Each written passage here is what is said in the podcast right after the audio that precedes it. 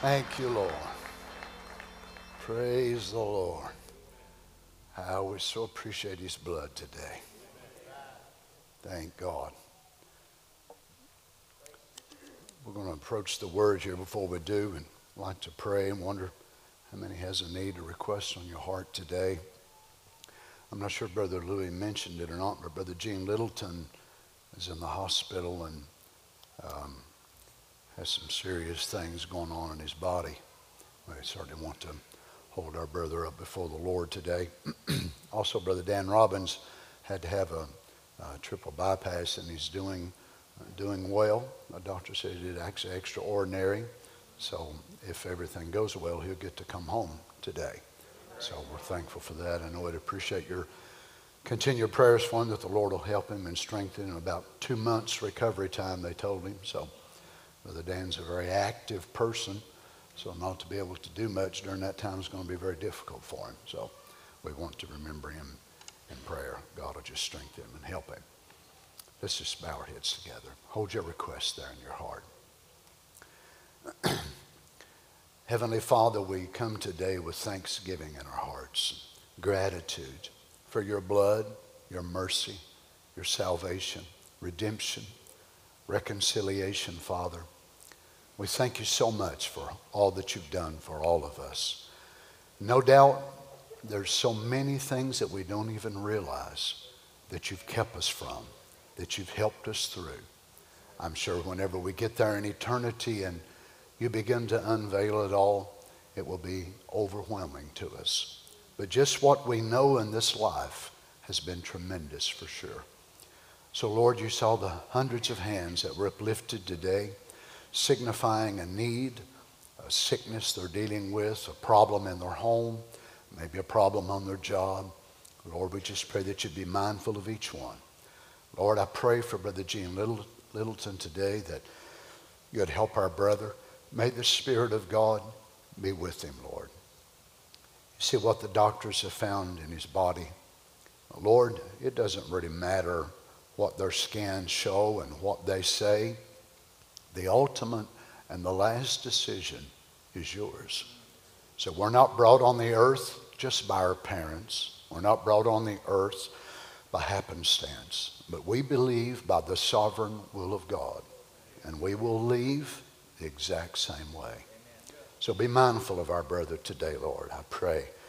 You see the decisions laying before him and the family. Would you be with them, Father?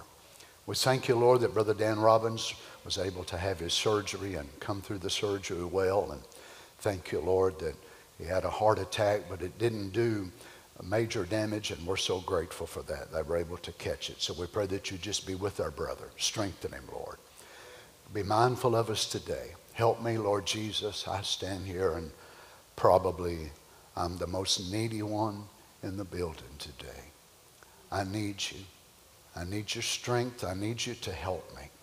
How can I say anything to help these people? How can any mortal say anything of eternal value to help others? The only way is if you come and help me. Help me to get out of the way. Speak through me today, Father, your words of life. In the name of the Lord Jesus, we ask it. And the saint said, Amen. Amen. Turn with me to James chapter 4, if you would. While you're turning there, I'd like to make an announcement. Brother William Smith and Sister Abigail Butts from down in Louisiana got engaged um, this past week, and we want to wish them a congratulations on that. They've got a tentative wedding date set for um, March of 24. I personally hope they don't get the opportunity to get married. I hope Jesus comes first. But we're happy for them and so grateful. Can we give them a nice hand?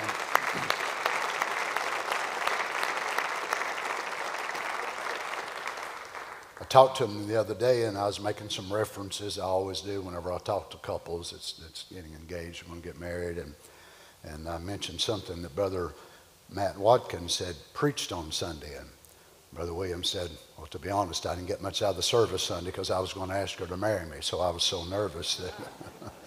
So he must have been pretty tore up. So I'm not sure if he was worried she'd say no or he's scared of her daddy or what it was, but He was really tore up. So we're, we're happy for them. Let's turn to James chapter 4, verse 7, if you would, today. I'd like to speak to you again today on the bride's Bill of Rights. As a child of God, we have so many things that the Lord has purchased for us as His people. Like a lot of other rights, people don't know them always, but sometimes it takes um, people that are acquainted and equipped to be able to get into the law in the sense of the law of the land. In this situation, the word, to be able to bring out things that are obvious and very plain to see once you do see them, uh, to help us to see what is more of ours. James chapter 4, verse 7. So I'd like to open up today on our right for Satan to flee from us. Our right, our God given right that we have to make Satan flee from us. Amen. Submit yourselves, therefore, to God. Now, notice how James puts this together. Two great things. First of all, submit. The Greek word is hupotasso. It means to be put under or be subject unto. To submit oneself to. It's a Greek military term to arrange troop divisions in a military fashion under the command of a leader. Now remember, Paul was a very great intellectual man, filled with the Holy Ghost, of course, but he would use military terms. He would use terms that would apply to the Roman circus. He used a great variety of things to be able to preach the gospel. And this was one of them. In the non military use, it was a voluntary attitude of giving in, a voluntary attitude of giving in, cooperating, assuming responsibility, and carrying a burden.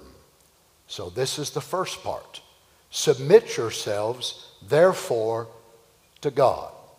So I believe both parts apply to us, really, in the military aspect and also the natural aspect, because we too are in an army, the army of the Lord. So we find our position and there we stay. And we submit under that, and the real people of God have no problem knowing that God has leaders in the body, in the army. And then the other aspect is that we submit to God. The key to us being able to resist Satan, part two of this verse, is obeying part one. Submit yourselves, therefore, to God. Resist the devil. Resist the devil. I want you to listen to this carefully. And he will flee from you. So while you yield to God in all things, you don't yield to the devil in anything. Now, I'm afraid sometimes we have it in our mind that Satan is this all powerful being that can make us do whatever he wants to. That is contrary to God's word. He cannot make you do anything if you're filled with the Holy Ghost. He cannot. It's against God's word for him to be able to make you. Oh, the devil made me do it. The devil made me do it. That's a lie if you're born again. Submit yourselves, therefore, to God. Resist the devil. Now, listen how positive this is. And he will. Not maybe, not perhaps. He will flee. Listen to this word flee escape, seek safety by flight. To escape safely out of danger. You mean the devil will do that to us? Why? Because you are dangerous. You're dangerous. I see most of us, do you consider yourself as dangerous to hell? Would you consider yourself as dangerous to the devil? This is why we need to know our rights. Resist the devil and he will. Everybody say those two words with me. He will. You believe it? He will flee from you. Not you flee from him, but he will flee from you. May the Lord add the blessings to his words. You may be seated.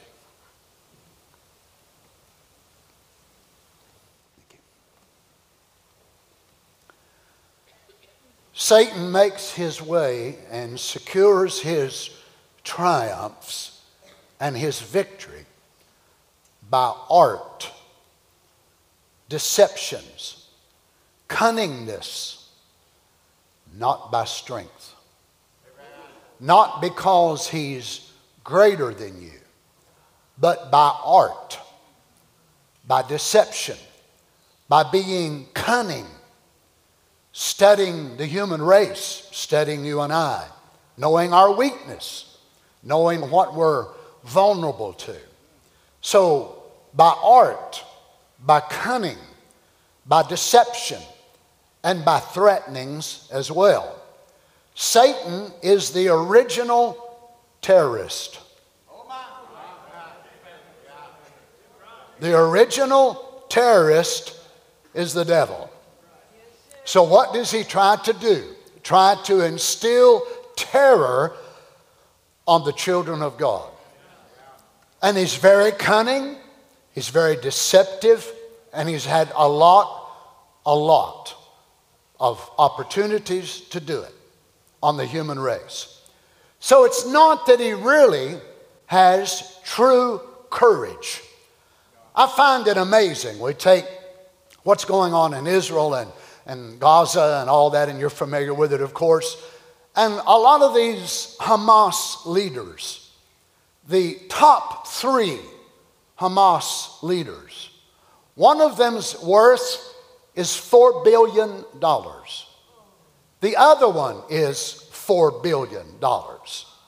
The number three man from Hamas is worth $3 billion. Wonder where they got all that money.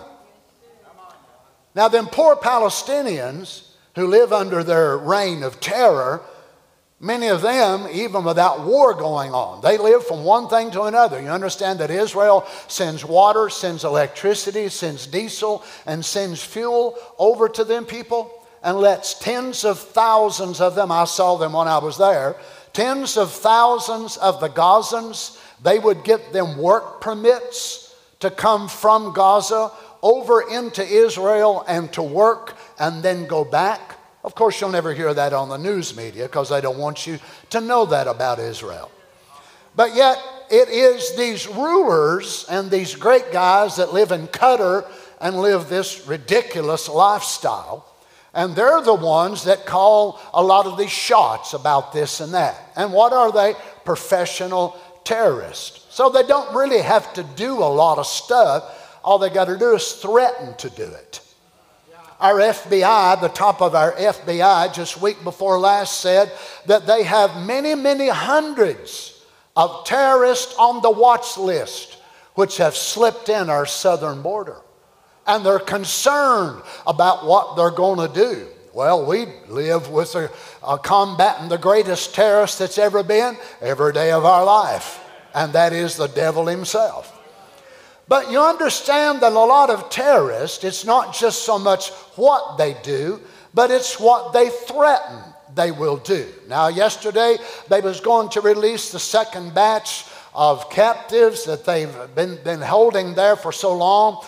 And then Hamas said that Israel was not doing this and Israel was not doing that.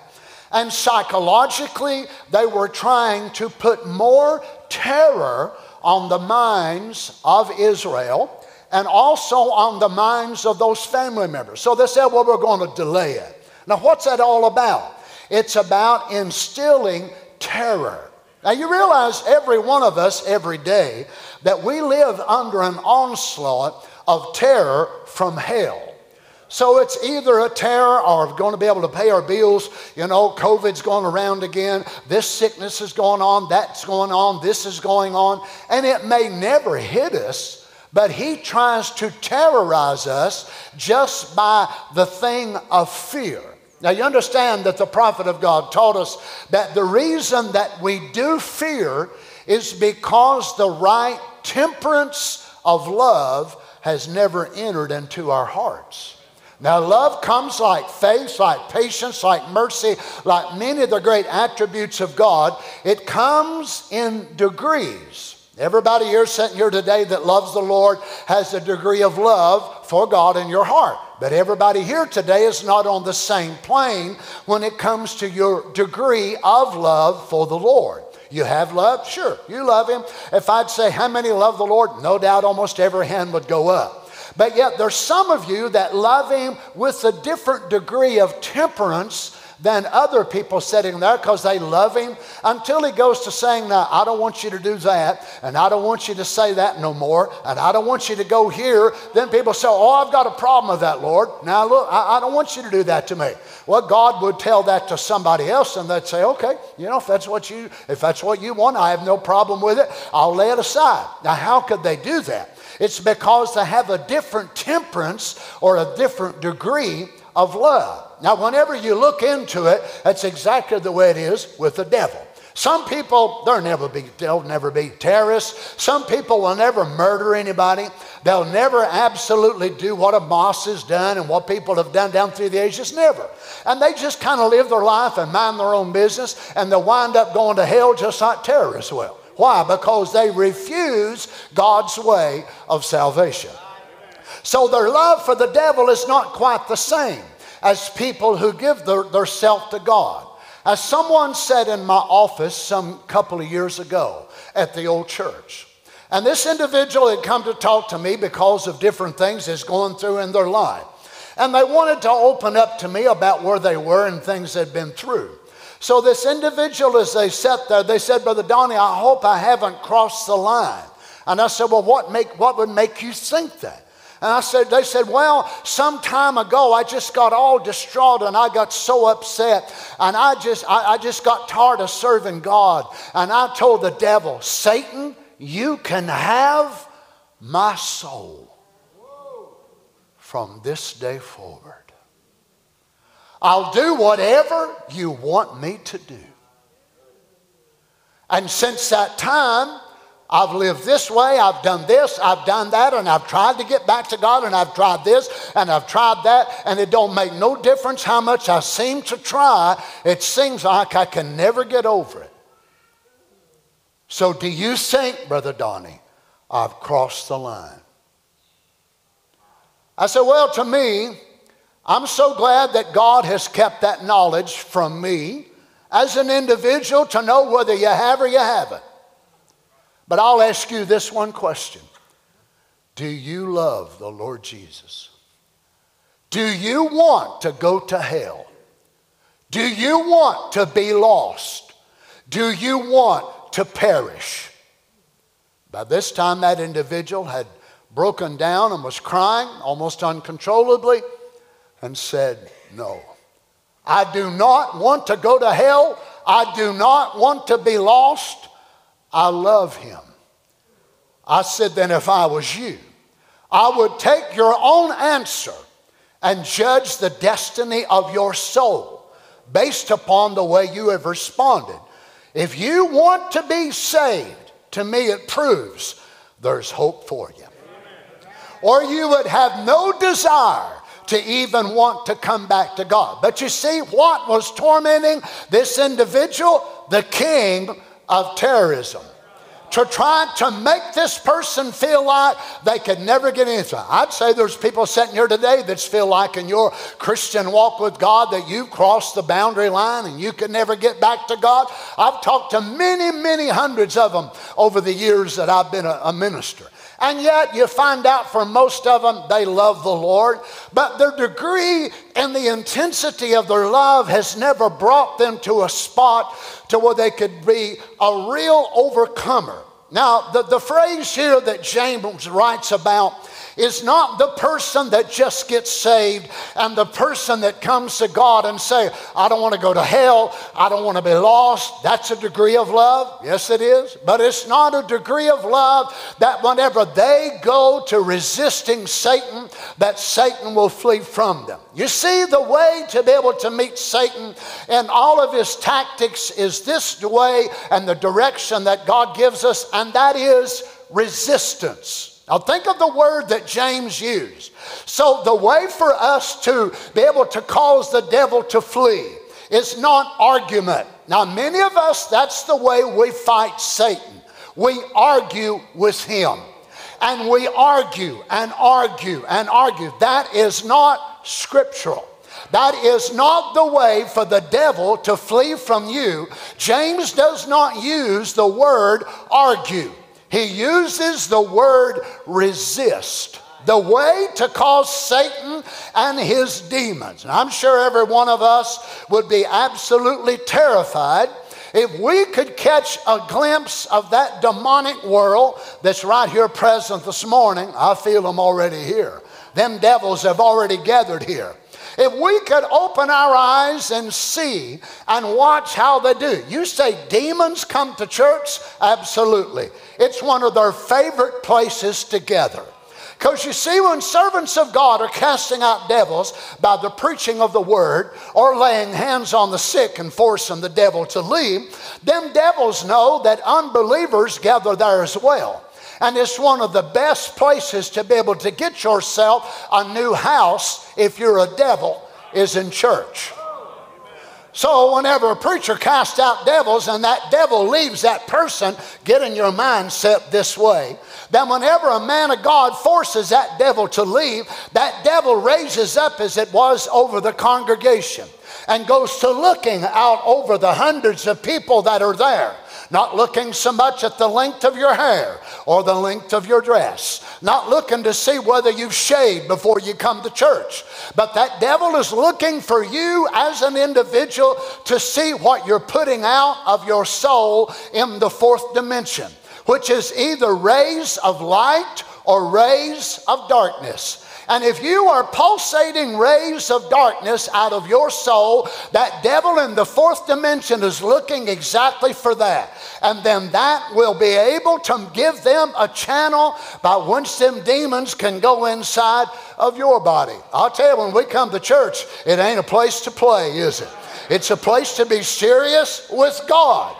But you see, most of the Christendom world that we live in today, they live a life that is so shallow of God's love shallow of God's mercy. So they lean more toward the grace side of God than falling in love with God. The love, when you talk about the love of God, it's always a one sided love. It's how much God loves them and what God wants to do for them.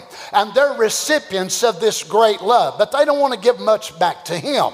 So they wanted to be typical Laodicean preaching to where that the preacher doesn't tell them what they've got to do. You need to read your Bible, you need to pray, you need to do good deeds, you know, all that. But they want to say, well, just tell me what God wants to give me today. Tell me what God wants to do, how much He loves me, and what new blessings and great blessings that I'm going to get.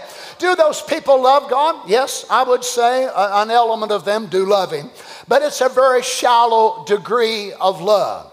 But the more that you go on into His love and those depths open up from the very heart of God, and then you're able, as you walk into one sphere of love, and then He opens up a slight view into another sphere of that same love, which you didn't even know was there. You thought once you got saved, you loved Him, and actually, what you begin to feel was an affection for God which was not an agape love at all, but a filial love. But you see, one of the great differences, there's many differences between agape and filial love, but one of the great differences is that filial love comes with selfishness. So you can love, but still you're loving selfishly. So many people, that's the way they love God. That's the way Peter loved the Lord Jesus. Whenever he said, Lord, I don't care what anybody else does, I'll stand with you. I'll not deny you. And Jesus said, Before the cock crows this many times, Peter, you're going to deny that you even know me. Oh, no, Lord. Now there ain't no way. I love you with all my heart.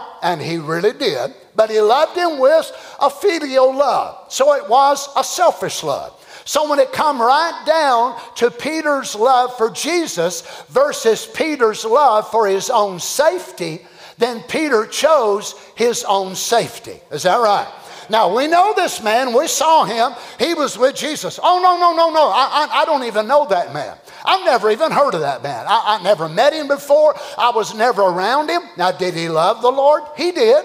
But yet, because his human love had this element of selfishness in with it, when it comes to self preservation, then Peter loved himself more than he loved Jesus. So, whenever Jesus, of course, in John, what is it, John 21, whenever they see him and he's there, he's cooking fish on the side of the water. And, and then Peter is there with the Lord, and the Lord Jesus asks him, Do you love me? He said, Lord, you know I love you. Well, Peter answers him from the human side, You know I love you. Do you love me, Peter, more than Lord? You know I love you. And then the last, the third one is, Do you love me, Lord? You know I agape you. Now he filio, filio, and then agapo. Now Peter understands Jesus is calling for a deeper love than what had ever manifested before. But actually, Peter didn't have the ability to be able to love divinely without the divine nature being in him. Now, Peter was an apostle. He had been baptized by Jesus. Peter had heard many of the teachings and the parables of the Lord Jesus, but he did not have the divine nature yet because the blood cell had not been broken on the cross and released the divine nature of God Himself. You cannot receive that without the divine nature coming into you. And somebody said, so, the true way then of meeting the devil is by, by absolutely being anointed by the Spirit of God through a direct resistance instead of an argument. Now, it doesn't make any difference what you think you know, how well you can quote the scripture. The devil can quote it better than any of us can because he's had a whole lot more years and experience with it. So, we cannot conquer Satan whenever he comes against us in this way to resist as strong as he is. Now, as far as having ability and all the power that he has, remember, is the perverted power of God, because according to the Bible in the Old Testament, he was the anointed cherub, and God said, I have set thee so. So God gave Lucifer an anointed position. And whenever he fell, his name changed, his nature changed, all of that, but he still kept that position. So whenever Daniel is praying and Daniel's asking for God to send him an answer, and an angel comes down and wars and wars and wars, and Daniel don't understand why, and then God sends another angel down. What was it? It was an angelic hierarchy that was still in order, even though them angels had fallen from their original estate. So, whenever God sent an angel down, there was an angel of a higher order that was over the kingdom where Daniel was kept in that time frame. And whenever the angel of God came down and warred, then the prince of that kingdom was warring and warring, and he could not break through. So the angel of God was held there, warring and warring, until Michael, which was the great archangel, came down and then he broke through, and the angel of God then come to Daniel and said, Your prayer was heard 21 days ago. Uh, but I was wrestling. I was sent there to wrestle. And of course, he broke through and brought the angel. The angel brought the message of deliverance to Daniel.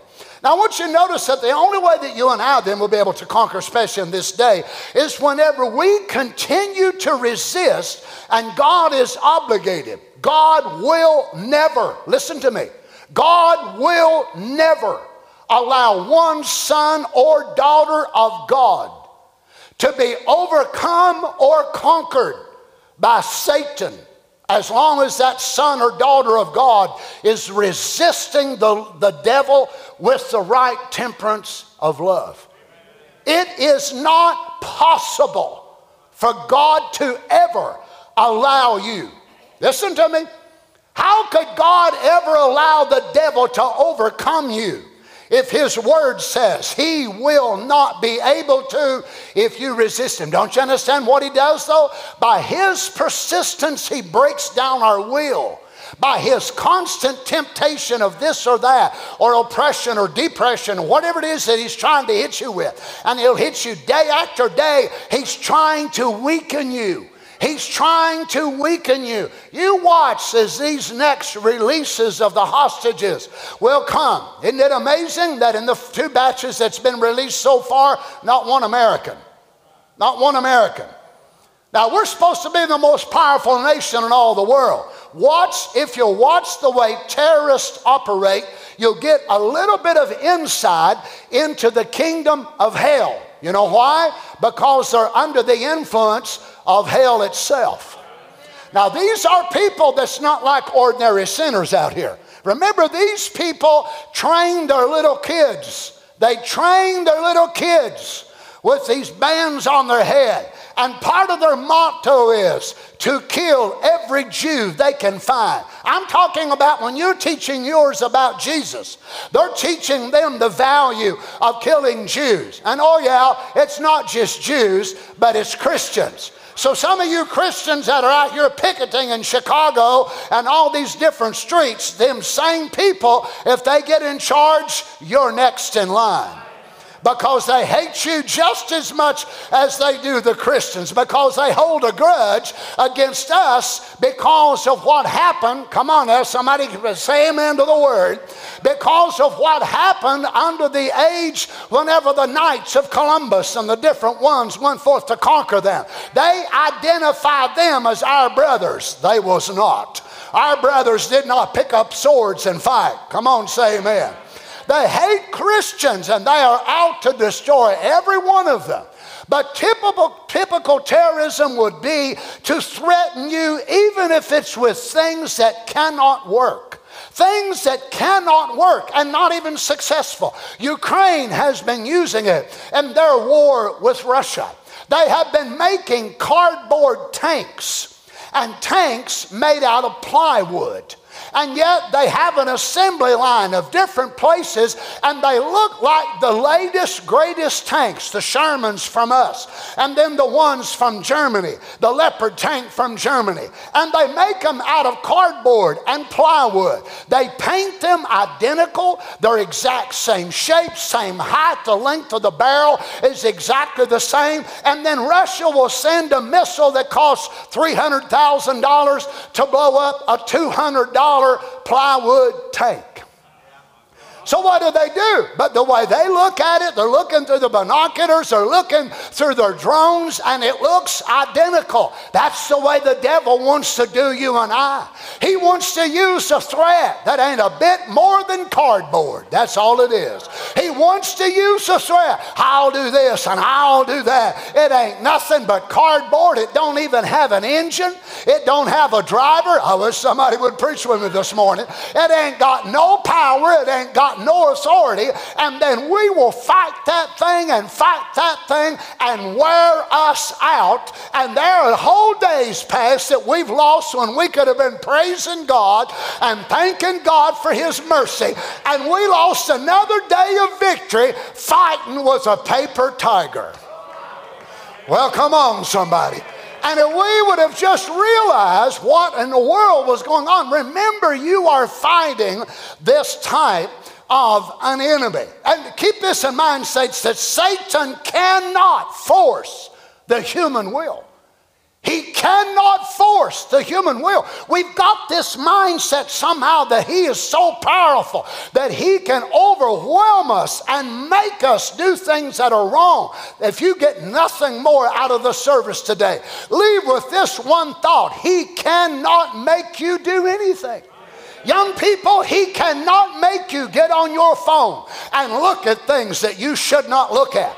He cannot make you go on YouTube and listen to music that you should not listen to. He cannot make you men look at pictures of things you should not look at. He does not have the power to make you do it. He cannot override your human will. But if he can make you think he can, then he has usurped his terror over you, and then you just cow down and you give in to it. And then in your mind, well, the devil made me do it. You're believing a lie straight from the pits of hell. Oh my, as a people of God, we need to get it in our mind. Greater is He that is in me than He that is in the world. Now, either that's the truth or it's not the truth. But if we believe it is the truth, I don't care how many devils there are. 150,000 may show up at your front door in the morning, but you can just say right there and say, Devil, you picked the wrong person to fight with. You picked the wrong person, not today, devil, and not tomorrow, devil devil because I've done heard the word. You cannot make me do anything. What if you can't make me do it and I don't want to do it, then that means I ain't going to do it. It don't take a rocket scientist to figure that out. Notice in 1 Peter chapter 5 verse 8. Now if there's ever a man that could say these words with feeling, it was this man. He can say these words, Brother Darrell, by experience. Be sober, be vigilant, because your adversary, the devil. Uh, uh, uh, Brother Peter, can you tell me how you know this? You know how I know it. Standing out in the courtyard, warming his hands by the wrong fire. He wasn't sober. He wasn't vigilant. He said, Your adversary, the devil, as a roaring lion. Now, he's not a lion, but he's as one. So he's a cardboard tank.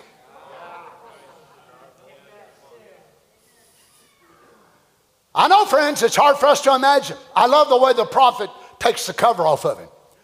Whenever he, by discernment, and a person would walk upon the platform with a tumor, then there would be somebody out there, somebody over there, and he would watch that streak come from this person to a person right back there. And he would say, Now there's another person sitting right there. There's a dark streak going between. Can't you hear him? Can't you hear him? Keep them from believing. So he could hear in the fourth dimension the language of demons as they were talking. Keep him from believing. Keep him from believing. Now, we said they're here tonight, and which way the battle will go will depend upon whether you believe. Unbelief is gathering, and then he would say, faith is also gathering. So, them demons, I've often wondered when they get back down in hell, can you imagine this person here that had that cancer devil? And then that cancer devil went to screaming out to another person that had a cancer devil. And because of that, you know, if he had kept his mouth shut, he'd been the only one cast out. But he told on his buddy back there, and then both of them got cast out. You imagine when they got down in hell and they got into a big fight and a big argument, why didn't you keep your mouth shut? You know why he done it? Because he was a coward. He was afraid of that angel of God that was standing there and a servant of God that had the authority to cast him out. So as long as he could bluff, He's not afraid as long as he's got you bluffed. But when it comes to real courage, he doesn't have it. Oh my. When it comes to real courage, he doesn't have it. He's actually afraid of you today. If you are filled with the Holy Ghost and you know your rights, the devil is terrified of you. But if he can bluff you and convince you you're the weakling, you're the one that don't have anything. You've made mistakes before. You've fallen short of the glory of God. What you're trying to do, terrorize you and convince you you are a weakling. And He'll wait for your speech to break. He'll wait for your determination or your steadfastness and the promise. And when He hears it coming out of your lips, well, maybe I am. Maybe I can't. Oh no, I've failed to this before. He knows right then He's got you. Not because he had greater power, not because he had greater authority, but because he endured and he terrorized you from your position. Notice what Peter says as a roaring lion walketh about seeking whom, listen what he wants to do to you devour you. He does not want to bite he wants to devour you. Several years ago, Carol and I was in Kenya. We got to go to a game park that was real close there. Sister Hope's been there many times to Nairobi. And there, you could see the city actually from where we were, but yet they were wild animals zebra, impala, all kinds of different animals. But a few weeks before we went through there, there had been some tourists. And whenever we got around to where the lions was, that was a big male lion and several of the females, of course. And these tourists thought these lions were tame. Although they had signs do not leave your vehicle, do not get out of your vehicle. But no doubt they'd been to zoos and this and that. So they was in a similar place actually where this event happened whenever we come upon it, because someone told us where it was. So as they pulled up their vehicle and they saw the lions laying there and several in the pride, and they were just laying there chilling out, as we'd say. Know, they sleep, some of them 20 hours a day, so they're quite lazy. So the tourists got out of their vehicle and they wanted to get a picture of them with the lions. So, say, right here, the lions are right here. So they come closer, closer, closer. So they're waving, they're smiling, they're doing all these things. And the lions raise up, kill every one of them, maul them, tear their bodies to pieces. Someone else comes soon a vehicle and finds what's happened.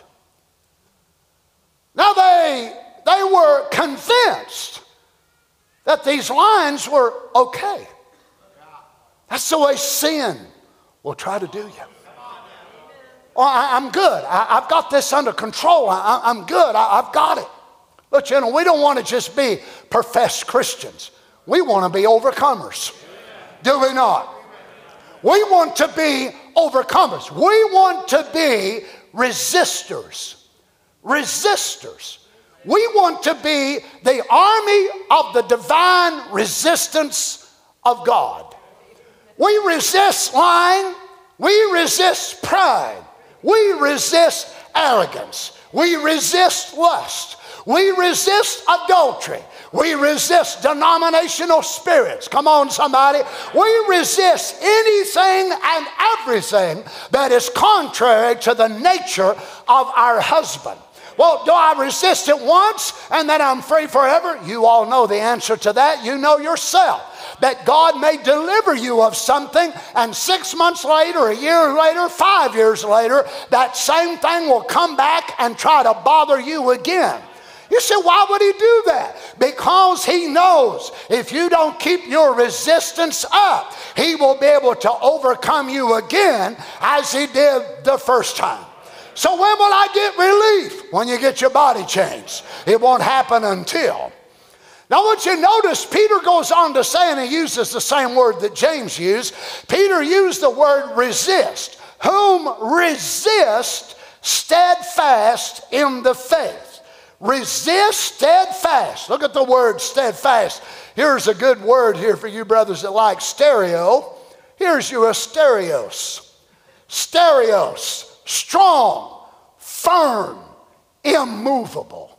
Strong, firm. So this is how we resist in the faith, steadfastness. So when you made the Lord Jesus the Lord of your life and He filled you with the Holy Ghost, Colossians says that he delivered you from a power of darkness. Now, the prophet tells us that whenever he was a young boy, that he would have given his heart to God when he was a young man, but there was a spirit that hung over him. No doubt many of you could testify the same. There was something that like held over you. Sometimes it can be a, a spirit that dominates a family. It can be a spirit that dominates a church. It can be a spirit that dominates you as an individual. And you know you should do. How many do I talk to? How many? I talked the other day to someone that was backsliding and they said, I, I know where I need to be. I know what I need to be doing. I know, I know, I know, I know. And people know, and it's yet it's like they don't have the power or the will to carry out what they know they should do. Notice this in Colossians chapter 1 verse 13. Who hath delivered us from the power of darkness? Delivered to draw to oneself to rescue. As I saw on YouTube of those first group of hostages that was released, and I saw them as they were coming from Hamas and going into the Red Cross and whoever it was that was delivering them, they were going through and waving, and you can see the looks on their faces. And the little nine year old boy, his picture's been all over the internet, he had his ninth, ninth birthday while he was under captivity under Hamas.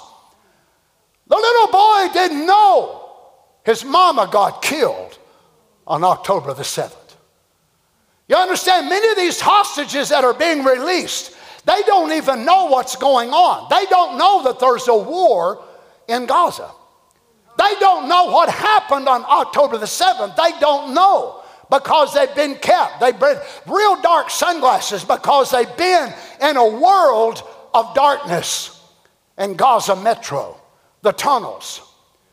So they bring them special glasses to be able to, to wear because the light is so bright.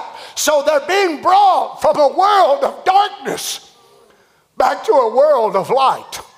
So they rushed him here to the hospital and there, and they evaluate him physically, and then they evaluate them psychologically. And they say for some of them, it will take years, years of therapy years of psychoanalysis, years of all types of treatment, Brother Darrell, for them to ever be brought back to where they can get back in society of normal people. And as I heard these things, I thought, yeah, that's the way it was with us. We were held in the devil's tunnels of sin. We were in a world of darkness. We didn't know what was right. We didn't know what was wrong. We didn't know if this was up or this was up. We didn't know hardly nothing. But the Lamb of God paid the price that we might be set free. And by the angels of God, they came and delivered us. Oh my. I saw that little nine year old boy on YouTube as he meets his daddy in the hospital, no doubt wondering, where's mama? But he, he meets his father in the hospital and he takes off running to meet his daddy. And his daddy reaches down and scoops him up into his arms. And I thought, praise be to God, that was me one day. I got loose out of them tunnels of the devil's darkness, and my father met me. Hallelujah. He met me and scooped me up into his arms. Hallelujah to God. I'll tell you one thing I never want to go back to the devil's darkness again. Do you? I never want to go back to that place of Satan.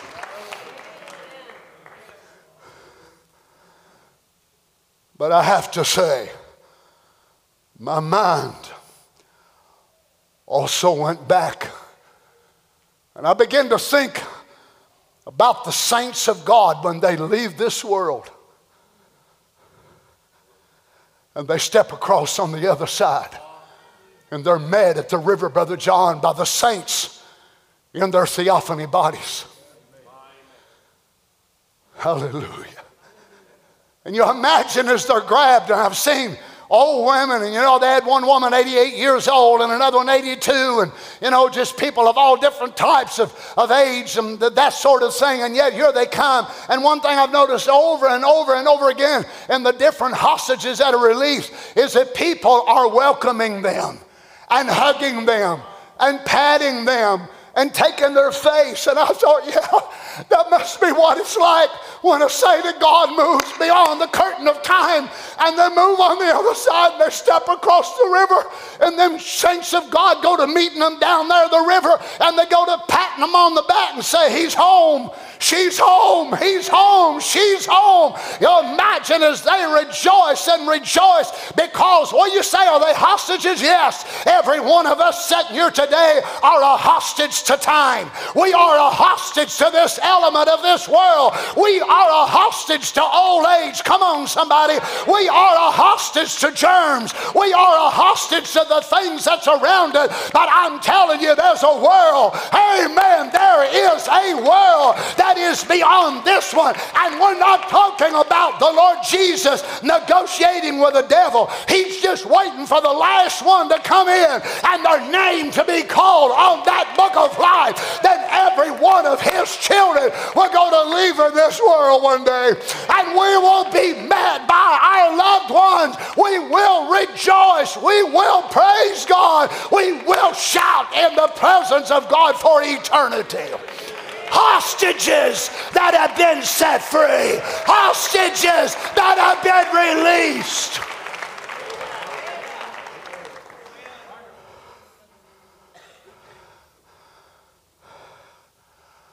And of course, you know who I was thinking about.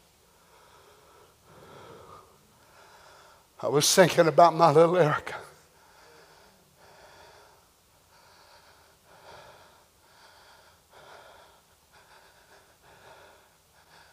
And when she was released, a hostage, that 44 year old body. We was able to go down to South Carolina before she passed. About two weeks, not hardly two weeks, about two weeks before, her liver was so swollen, she looked like she was about four months pregnant. And so much pain, so much suffering.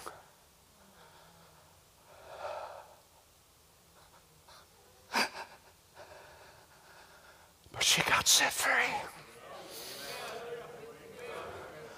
One of the ministers posted it this week, and it was a little video. It was a prophet singing beyond the curtain of time. Somebody had taken that song and put it on there and then had made some sort of a video, and it was showing the images and the faces of people, and they were kind of blurry. They did it that way intentionally. You could see these men as they were running, and then they had other people coming up dressed in white. And they were meeting them and they were hugging. I was down in the basement at the house, and whenever I looked at that, I just I just had a breakdown.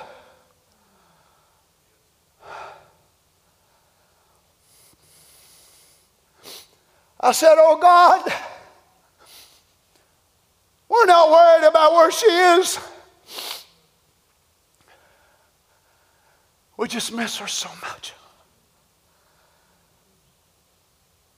And I've been waiting for him week after week to say something to me about her. I've been waiting. When I got my composure a little bit, he said these words If you could only see her now.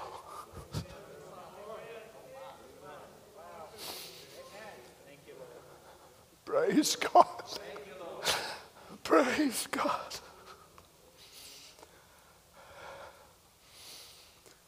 Who hath delivered us from the power of darkness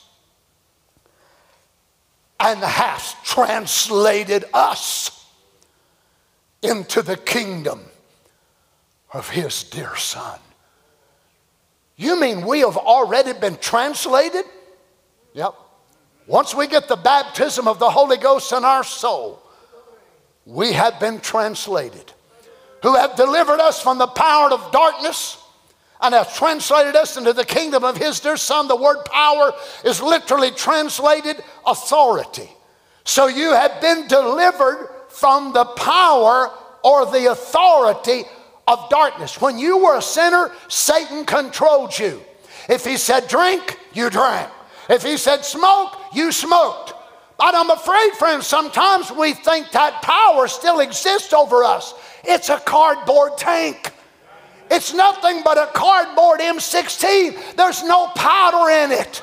It has no power over you as a child of God, but He gets it up and He shakes it in front of you, and you're still shaking in your boots by the grace of God. We need to walk out of these doors to say today and say, No more, no more by the help of God will I let the devil and his cardboard guns and his cardboard tanks scare me again.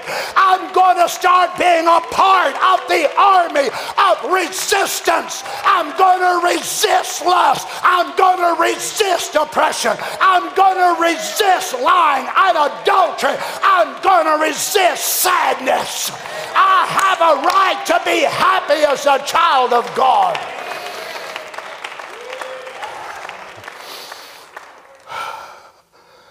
Hallelujah.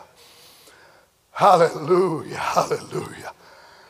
Notice Paul uses this word, who has translated us into the kingdom of his dear son. Look at the meaning of the word translated remove, turn away, remove from one place to another, a change of situation. Praise God. How many's had a change of situation? A change of situation. Notice in Luke 24 49, behold, I send the promise of my Father upon you.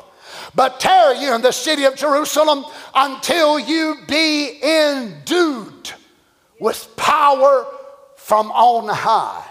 Endued, put on, clothed with, to sink into closing, to sink into dunamis so when the devil looks at you and he hears that voice from within you, he don't actually hear you. No wonder he's scared.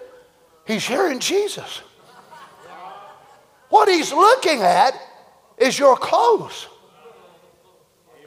And you're thinking he's looking at you, and that's why he wants to keep you at the forefront of the battle. Well, you're weak, you're afraid, you're this, you're this. Well, of course, that's what he wants to do. And he can terrorize you with your own humanity. But what he sees is your clothes. He's standing there scared to death, he's shaking like a leaf. But if you go to speaking out of your humanity, he knows he ain't got nothing to fear with the clothes you've got on. But if you stand there and say, Satan, in the name of Jesus. You are a liar. You are defeated. You have overcome me uh, for your last time. I am sick of it. I am sick of being bound by you. I'm sick of you robbing me of my joy. Leave my thinking in the name of Jesus. Do you understand what he will do? He will actually run from you, uh, scared of the power that he sees. He's got terror. Oh, I love to do this. I love to bring terror on the terrorist. You know where they found Saddam Hussein? Y'all know where they found him? In a hole in the ground, hid like a coward. The Bible tells us about the devil. They shall narrowly, narrowly look upon thee and consider thee, saying, Is this the man? Not the God, not the omnipotent one. Is this the man that made the nations to tremble? Who you reckon's going to do that? Look at verse the verse before it. Kings, I will lay thee before kings. I will lay thee. I believe there's some of them kings right here today. And we learn as the army of resistance. Well, Brother Donny, ain't you afraid we'll have too much joy in Laodicea? I kind of doubt it. I figure there's going to be enough hit us every day. It'll be counterbalanced out. But it's like we're scared. We can be too happy. We can have too much joy. My church can be too lively. We can enjoy going to the house of God too much. I'd like for somebody to show me that in the Bible. I don't think this Sunday can be good and then Wednesday has to kind of be off. And then maybe the next Sunday might be or might not be. I believe we can have a tremendous time every time we come to the house of God. It may not be exactly the same, but if He shows up, it'll still be tremendous. Notice Acts 1 8. Ye shall receive dunamis, inherent power, power residing in a thing by virtue of its nature, or which a person or thing exerts and puts forth. All right, devil, get ready. Listen what the prophet said, and by faith, Moses. I'm so glad that a man can live so close to God that the devil don't know what to do with him. That's right. Get out. Get going. I saw about Moses and the children of Israel and said Pharaoh got so tired of them being there that Pharaoh said, Get out. Can you imagine the devil getting so sick of hearing you resist and so sick of you as a child of God? The devil says, Would you leave me alone? Would you leave me alone? Get out of here. You're driving me nuts.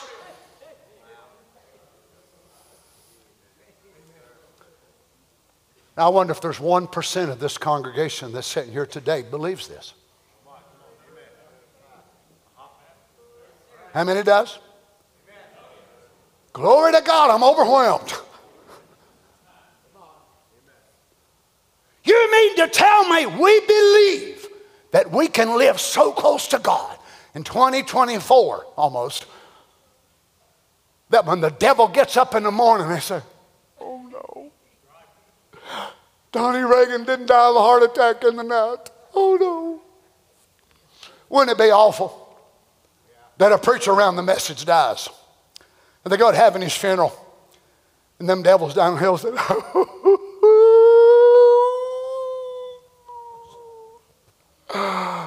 And they said, What's the matter? He said, Oh, that preacher, that preacher. He was one of the biggest liars in the message. I'll tell you what, that man caused more confusion in the message, and he was this and that and that. I, just, I hate it. I hate it.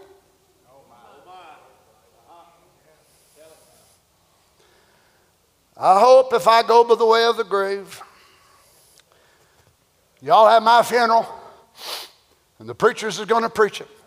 I hope them devils are doing the two step, the three step, and the whatever more step that they do say, Hallelujah, Hallelujah. He set me free. He set me free. Said, What in the world's going on? Said, You hadn't even heard? Donny Reagan's dead. Oh, glory. Oh, my, my. What a sad thing it'd be to be a child of God and the devil to weep at your funeral.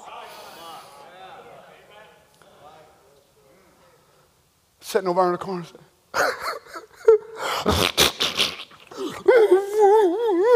What's the matter, buddy? What's the matter? Had you heard? Oh, Sister So and so from Word of Life. She kicked the bucket this morning. Well, I thought you'd be glad. No, she's one of the biggest gossipers. She had the longest tongue in that church. I mean, she sowed more discord. She caused more division. And remember, divisions of the devil. Read your Bible and you'll find that out real good. Come on, somebody. Oh, but don't you, daughters of God, want it to be that if you go by the way of the grave, that the devil said, Go, I'm so glad she's gone. I'm so glad she's gone. If that way you brothers want your life to be, what about it, you young people? Ain't that the of young person that you want to be? Whether you jump or scream or holler or shout or not in this life, but live such a life that when the devil gets one on one with you, they're scared to death of you.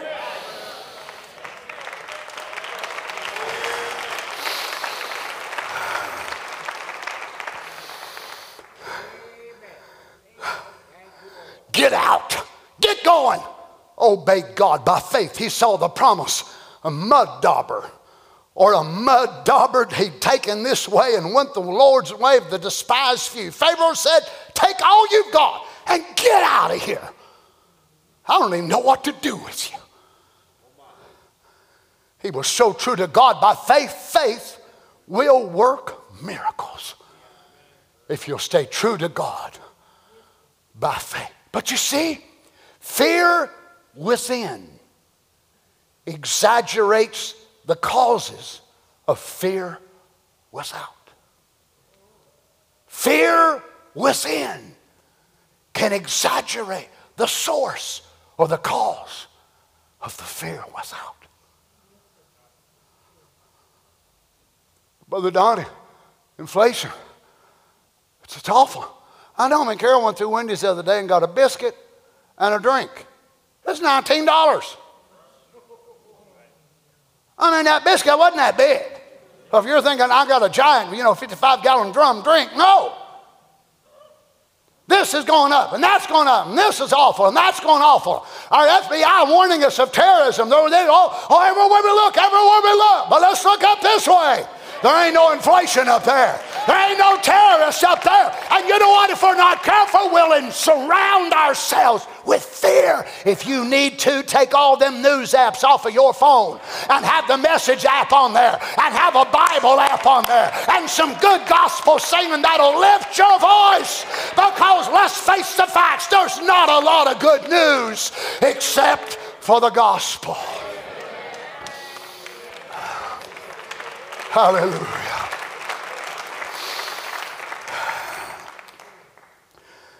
Let me close with this 2 Timothy chapter 1 verse 7. For God hath not given us the spirit of fear, but of power and of love and of a sound mind. We'll pick it up again next time, but let's read this in 1 John 4 17. Herein is our love made perfect. How many wants your love to be made perfect? Now remember, it's thus saith the Lord after the prophet was carried beyond the curtain of time.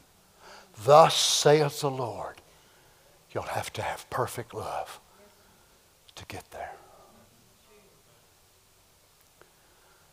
So, what is perfect love? Is it a different attribute than the Holy Ghost? Is it something that's different after we're born again? Is it something that we get after we get born again and you know we get the spirit of god in our life and then we seek for this something that's outside of the holy ghost no it's not i want you to notice the way that john looks at this now remember this is the disciple of love Herein is our love made perfect. So it's not like that they're pointing to something outside of the baptism of the Holy Ghost, and then you'll grow and grow and grow. And after you've been in for so many years, then you get this thing called perfect love. That's actually not what it is. It's a deeper degree of what you already have this morning if you have the Holy Ghost. Notice the way John says it, not separate from the Holy Ghost.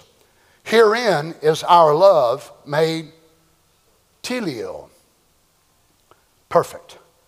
Look at what the word perfect means finish, fulfill, to make perfect or complete, to carry through completely. So you can't carry something through if you don't have something to begin with, right? So, what is perfect love? It's the completion of that which God deposited in you when the divine nature came in you when you were pulled out of the tunnels of darkness. It grows and it grows and it becomes more mature and more mature until it finally reaches the crescendo of heights. Remember when he was carried beyond the curtain of time and they told him, this is what you preached was the Holy Ghost. Perfect love, which is mature love. This is what you preached was the Holy Ghost. Go ahead and look at the rest of this meaning here. To accomplish, bring to an end, add what is yet wanting in order to render a thing full. Now, this is from the Strong's Lexicon, if you'd like to click on it when you're doing your studying. bring to a close or fulfillment.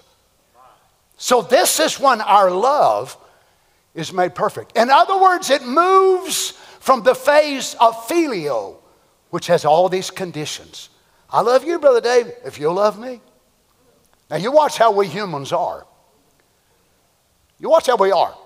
And if we find out, say this brother right here, oh, Brother Donny, I heard that brother, man, he loves you so much. He just said such great things about you. And I said, that's a good brother right there. But let's just say he said, I heard old Brother Gary run Brother Donny down. I'll tell you, Brother Gary said this and that and the other. He can take this. He knows I'm just picking at him. Hey, hey, well, I'll tell you, he said this and what we tend to. I've always, always had questions about Brother Gary. Something wrong with him. So, what are we basing it on? Their treatment to us. Not the walk for God, not the, not the other things in their life, but what somebody said, which they might not have said it in the first place. what somebody said they felt about us, so we judge all people by us. So if they think we're a great singer, we're a great musician, we're a great preacher, the, well, they've got to be great if they think I'm great because I'm great just expressed, you know. So, I mean, they can acknowledge greatness because they just see it. That's not perfect love. Perfect love can love that individual which has become your enemy many times through no fault of your own. And actually, the prophet said you can love them which would kill you. If they had the opportunity and they could get away with it, they would kill you. But complete love, mature love, will say, Lord Jesus, please help that person. Please, Lord, they didn't mean that. Please, Lord. I'll tell you, friends, you ain't, when you arrive there, you ain't but one step away from the sixth dimension. Now we're talking about bride material. I don't care how you jump, how much you scream and shout. Show me how you love. Oh my. Herein is our love made perfect that we may have boldness in that day. Now, you see, the people who come up to the white throne judgment and they walk before the throne of God, their degree of love will be reflected by the body they still have and by the look on their face. Because when they walk before Him, they will be fearful. Their own body testifies I'm not standing here in a theophany. They never remember. They go down through the grave in the tribulation period and they will stand and be judged. And the prophet said those sinners will be judged in the same body. You imagine a 70 year old man, he'll be raised and judged in a 70 year old body. His own body will be a witness against him. They'll walk before the throne of God and their life will reflect just like this gigantic screen. You lied, you stole, you looked at this woman and that woman, and you thought this and that and the other, and there it'll be for everybody to see. Why? The degree of love was so shallow. They didn't want to go to hell, they didn't, they didn't want to be lost. Now it's reflecting by the record that's before everybody. But for those who move into perfect love, the fear of the judgment has all passed. They don't even worry about standing before the throne of God. I was already convinced when my daughter had went anyway. But whenever he told me that the other day, it just reassured me again. Whenever he said, if you could only see her now. Because that lets me know she's just right under the altar where he is and he knows she's in good shape. Oh, don't you want him to say it about you? So if I have to preach your funeral, or you have to preach mine to the Darrell, the Lord Jesus can go back and say, if you could only see Donny now.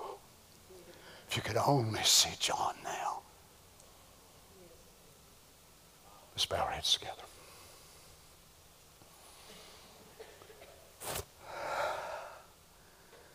Love, like every other grace, has intensities, intensities of degree and depth.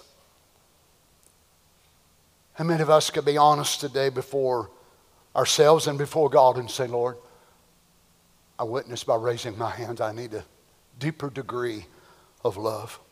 I raise mine, Lord Jesus. I love you and I've loved you since a little boy. But Father, I want my love to be of a greater intensity. Lord Jesus, and I won't just love those that love me, but I will love and be able to, without resentment or attitude, love and pray for those who cause me so much heartache. And even pray for those that would kill me if they could. And I know of some in the message that would have already done it if they could have got away with it legally. But Lord God, we desire to be able to walk into that sphere to where perfect love can be so manifested out of our lives. I've often wondered myself how the prophet must have felt when he was there and he heard that. This is what you preached was the Holy Ghost. And he said there was no tomorrow. They weren't tired. They weren't tired of being there. They wasn't going anywhere. They had just arrived. They had arrived. Praise God. Praise God. Already by now, Lord, Erica's done seen no doubt the saints that have passed through the years here at our church. And Carol was talking about it yesterday about Sister Brown, Brother Joel's mama. Hallelujah. Different ones of the church that has already passed. Praise the Lord. We could hear back from them today, from that dimension, they'd say, maybe to the preachers, Brother Darrell, Brother John, Brother Joel, these other preachers, this is what you preached was the Holy Ghost. Keep preaching it, brothers. Keep preaching it. It's worth every sleepless night, every hardship, every trial. Praise the Lord. We could hear their voices echo from beyond the curtain of time, friends. Wonder what they'd say to you as individuals. Keep pressing the battle. Keep pressing the battle. It's worth every hardship, worth every difficulty. Keep resisting the devil. You are more than conquerors. Praise the Lord. Father, I pray you would help each of us here today. It's evident, Lord, that we are still in the struggle of time. I was delivered years ago from the darkness of the tunnels of an unconverted nature. I came out of the tunnel of being unregenerated and walked into a higher sphere of life. I come off of that dump and I started feasting on things of the Word of God that I never knew existed. And it was a great thing what you did for me then. But Lord, sometime after that, you revealed your name to me. Then you begin to reveal more and more. And with each revelation, if we will allow it, will bring a deeper intensity of love. So I'm always afraid of people whose great so called revelations makes them cut everybody else off. And they seem to have hate for people that don't understand them instead of love. I don't understand that kind of revelation. Because when the prophet of God went beyond the curtain of time and found out what the Holy Ghost and what perfect love was really all about, as I read it this morning, he said, Friends, I will never be the same, Brother Branham, again. It changed him. Praise God. It changed him. Oh, Jesus. I pray you'd touch each man, woman, boy, and girl in this place today.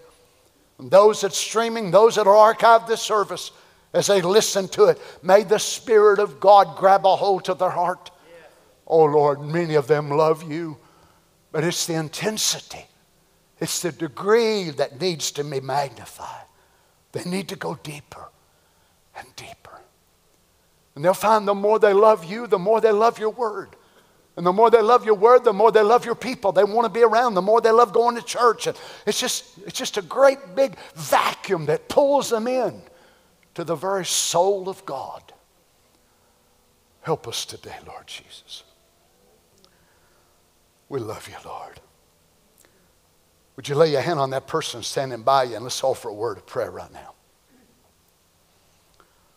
Praise the Lord. Praise the Lord. Heavenly Father, believer to believer, we ask you now in the name of Jesus, would you help us, Lord, to love one another more, to love the body more. Lord, I believe that it goes hand in hand. The more we love you, the more we love our brothers and sisters. John goes on to tell us that if a man say that he's a believer, that he's walking in the light and hates his brother, John says it shows that he's not passed from death unto life yet. The man's still stricken in the tunnel of darkness.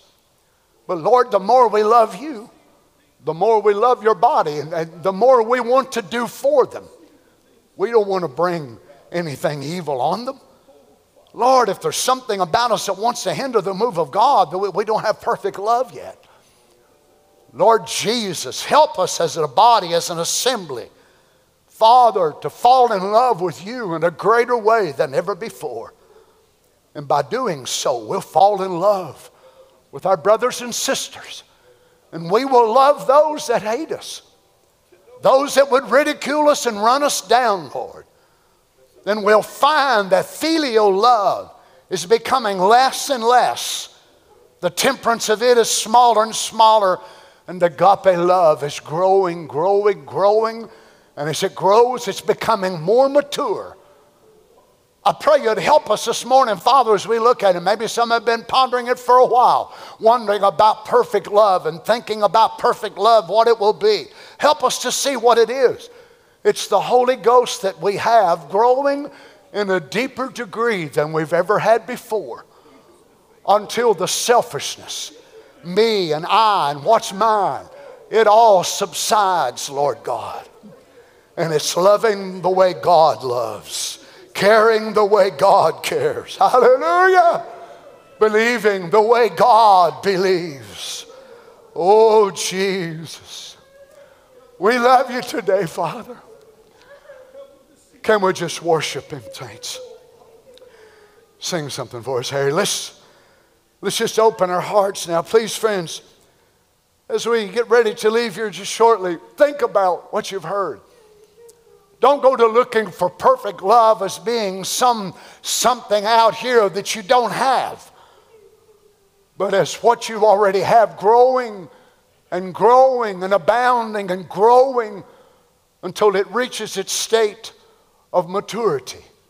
Imagine it as a little child Brother Andrew Glover, he sent me a picture of himself and his little boy today, and Justin with his little baby, and my great nephew, each little thing, and he's getting where he's trying to call, crawl.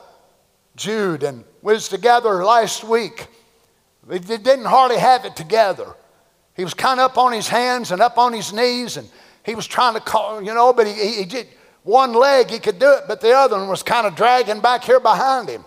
I thought that's the way we are as children of God. We're, we're trying to do it. We try to stabilize ourselves, but it's like we're growing. Well, before long, we'd be up walking, crawling, running.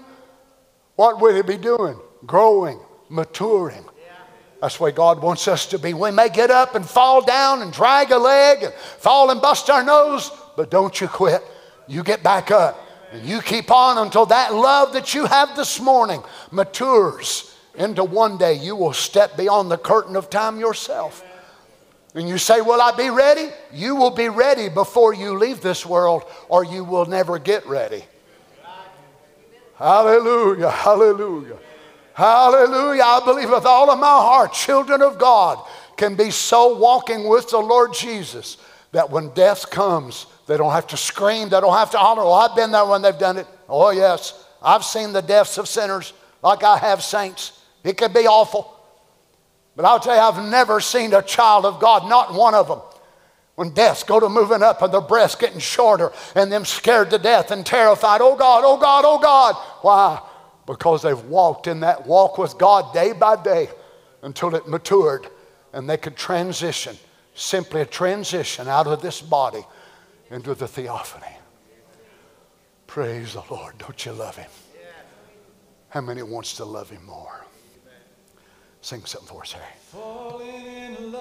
Let's just worship him together now. Just before you go, with all your heart. Falling in love Yes, Lord. with Jesus. Falling Falling in in love with Jesus. Jesus was the best the thing best thing I've ever, I've ever ever, done. ever done. Falling in Oh, love let's sing it together now. with Jesus. Close your eyes. Just raise your hands if you will. Falling in love. Let's just make love to him. with Jesus. My Jesus. Falling in love, love. with heart. That's the best thing I've ever, ever done. In his arms. In his arms, I feel, protected. Protected, Lord. In his arms, arms. never disconnected. In his arms, I feel protected. oh. There's no There's place no I'd place rather, I'd rather- rather be. Everybody now falling in love. Oh, falling in love with Jesus. Sing it with all your heart. Falling in love with Jesus.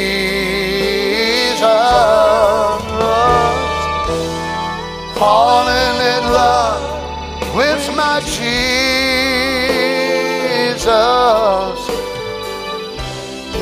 the best thing you ever, ever done. Once again, well, I said, falling in love with Jesus. Brother Darrell, falling in love with Jesus.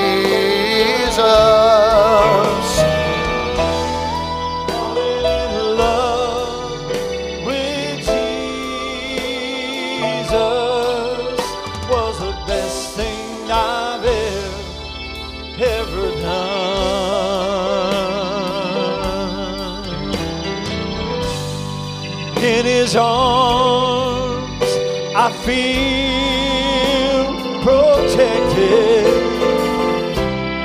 in his arms never disconnected. In his arms lord i feel protected. There's no place i'd rather rather be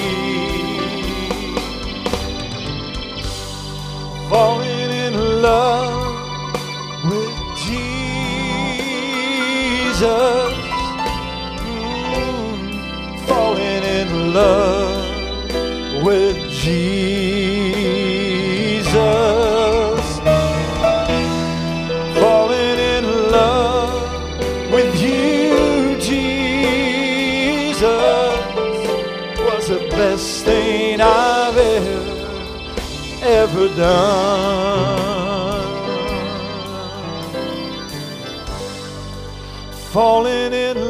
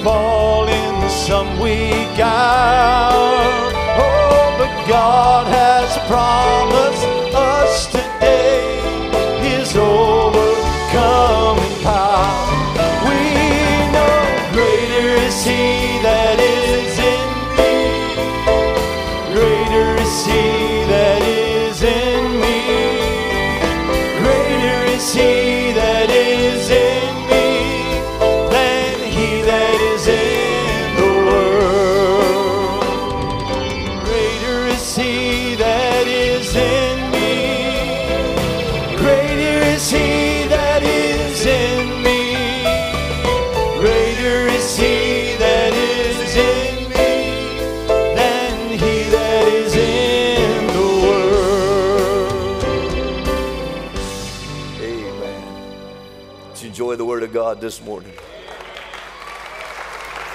Amen. You know that the, the tactic of the uh, plywood tanks and stuff, they actually used that during World War II. It was called the Ghost Battalion. And Satan has a ghost battalion because it ain't real. But this morning I stand before another ghost battalion. This one's real. Real. And what you've heard today has equipped us for the battle that lays ahead. Amen. When I was in the Army as a young boy, the, the closest I ever come to being deployed, they, they called us in and they, they took our patches off of our shoulder and gave us shots. And they uh, marched us to the mess hall. We wasn't allowed to speak to nobody. And we went by the armory and they issued us weapons with bullets. It took us out into the field and we stayed there. We was going to deploy from the field. And I was thinking as Brother Donny was preaching this morning, that's exactly what's happened here today. You have come by the armory of God and He has equipped you. He's given you some real bullets to use against this ghost battalion. Amen. I say let's use what God gave us and resist the devil. What- it- Wasn't that just wonderful? Wonderful. Amen. God bless you, Brother Donny. God bless you, Brother Donny. Amen. You know, as we singing that about love, it reminded me years ago when Allie was just a little girl, and I'd been out preaching, and I, I got home about three, three thirty in the morning, and I didn't want to wake anybody up, so I just sat down in a chair, because I knew it'd just be a little bit before the girls got up and got ready for school. And so I sat there, in that old chair of mine was looking out the window and watching the sun come up, and I was praying for the different ones that had come up for prayer that God would just meet their needs, and thinking about the weekend. And directly, I heard a noise upstairs, and it was the girls, and they were up. And Allie came downstairs into the kitchen. Our kitchen and den kind of goes together, and she looked towards the kitchen. She looked back at me, looked. She looked. She goes, "Daddy's home." She ran and jumped up in my lap laid her head up against my shoulder. I said, Did you miss me? She said, Mm hmm. I said, Was you good while I was gone for Mama? She goes, Mm hmm. I thought, Mm hmm, I'll ask Mama that. but then she just laid her head on my chest and never said a word because love has its own language. And directly she goes, Daddy, I hear your heartbeat. It's going thump thump, thump thump. And we're singing it. I just want to lay my head against his chest. I just want to feel his heartbeat, to hear him when he breathes, to know him like we've never known him before, a deeper, deeper love of God. And I believe we heard this morning that that's obtainable. Don't let the devil lie to you that you can't obtain that. He would have never preached this if we couldn't obtain it. Amen. This wasn't a message to tell us what we can't have. It was a message to tell us what we can have. Do you love him? Amen. Let's just sing it, Brother Harry. The more I seek you, just before we go. Amen. Certainly enjoyed the service today. Amen. Seek you,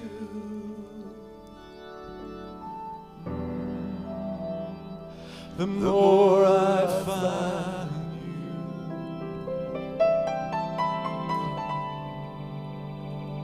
you. The more I find you,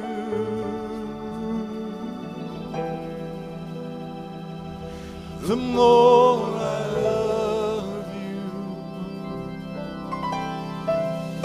I wanna sit at your feet, drink from this cup in your hand, lay back against you, breathe, feel your heart beat. This love is so deep, it's more than I can understand. I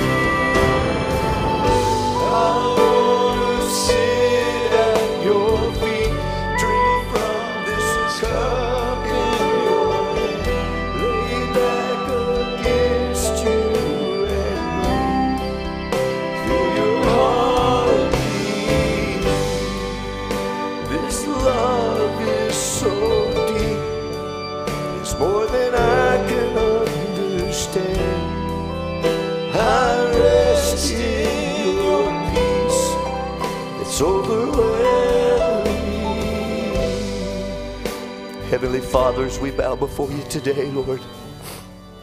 We are so grateful for your love. For it's written in your love story that while we were yet sinners, you died for us, Lord. Father, I pray as we leave today, may we take these things that we've heard, may we use them, Lord, as tools to grow deeper into the love of God, to be a greater warrior for thy name's sake, to resist our enemy, and he will flee from us. That's the promise of your word. Bless your children today, Lord. Bless Brother Donny. Renew his strength, God. I pray his family continue, Lord. Comfort their hearts.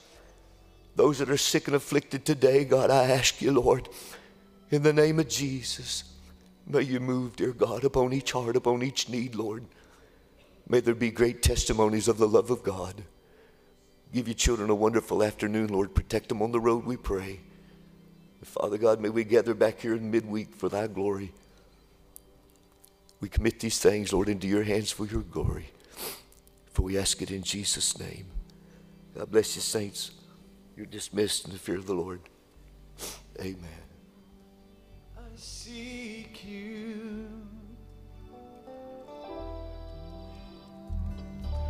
The more I find you,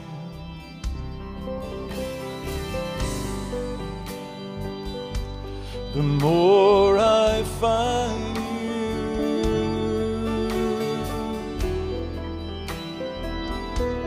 the more I love you. I want want from this cup in your hand, lay back against you and breathe. Feel your heart beat. This love is so deep, it's more than I can understand. I rest in your peace, it's overwhelming. The more I seek you,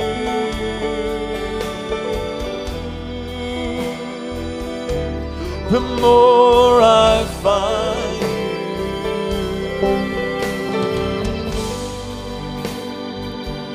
The more I find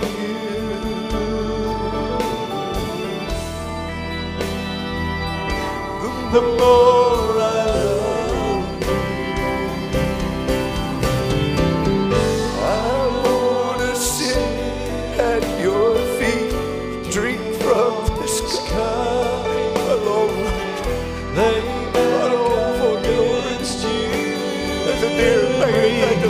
Feel your so my heart beat. thirsts for thee, O God. This love is so deep.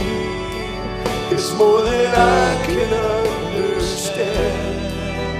I rest in your peace. It's overwhelming. I wanna Sit at your feet, drink from this cup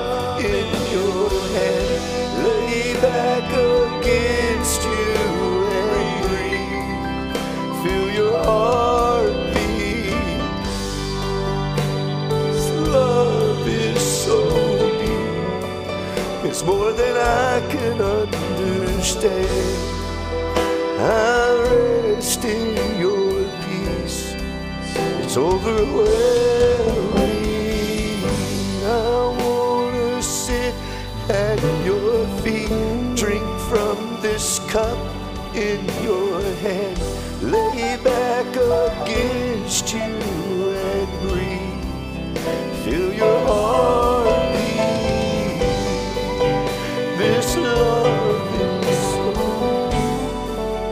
more than I can understand. I rest in your peace. Thank you, Lord. Thank you, Lord. Thank you, Lord. I love you, Lord Jesus. Thank you, Lord, for all that you've done for me. I thank you. Bless you, children.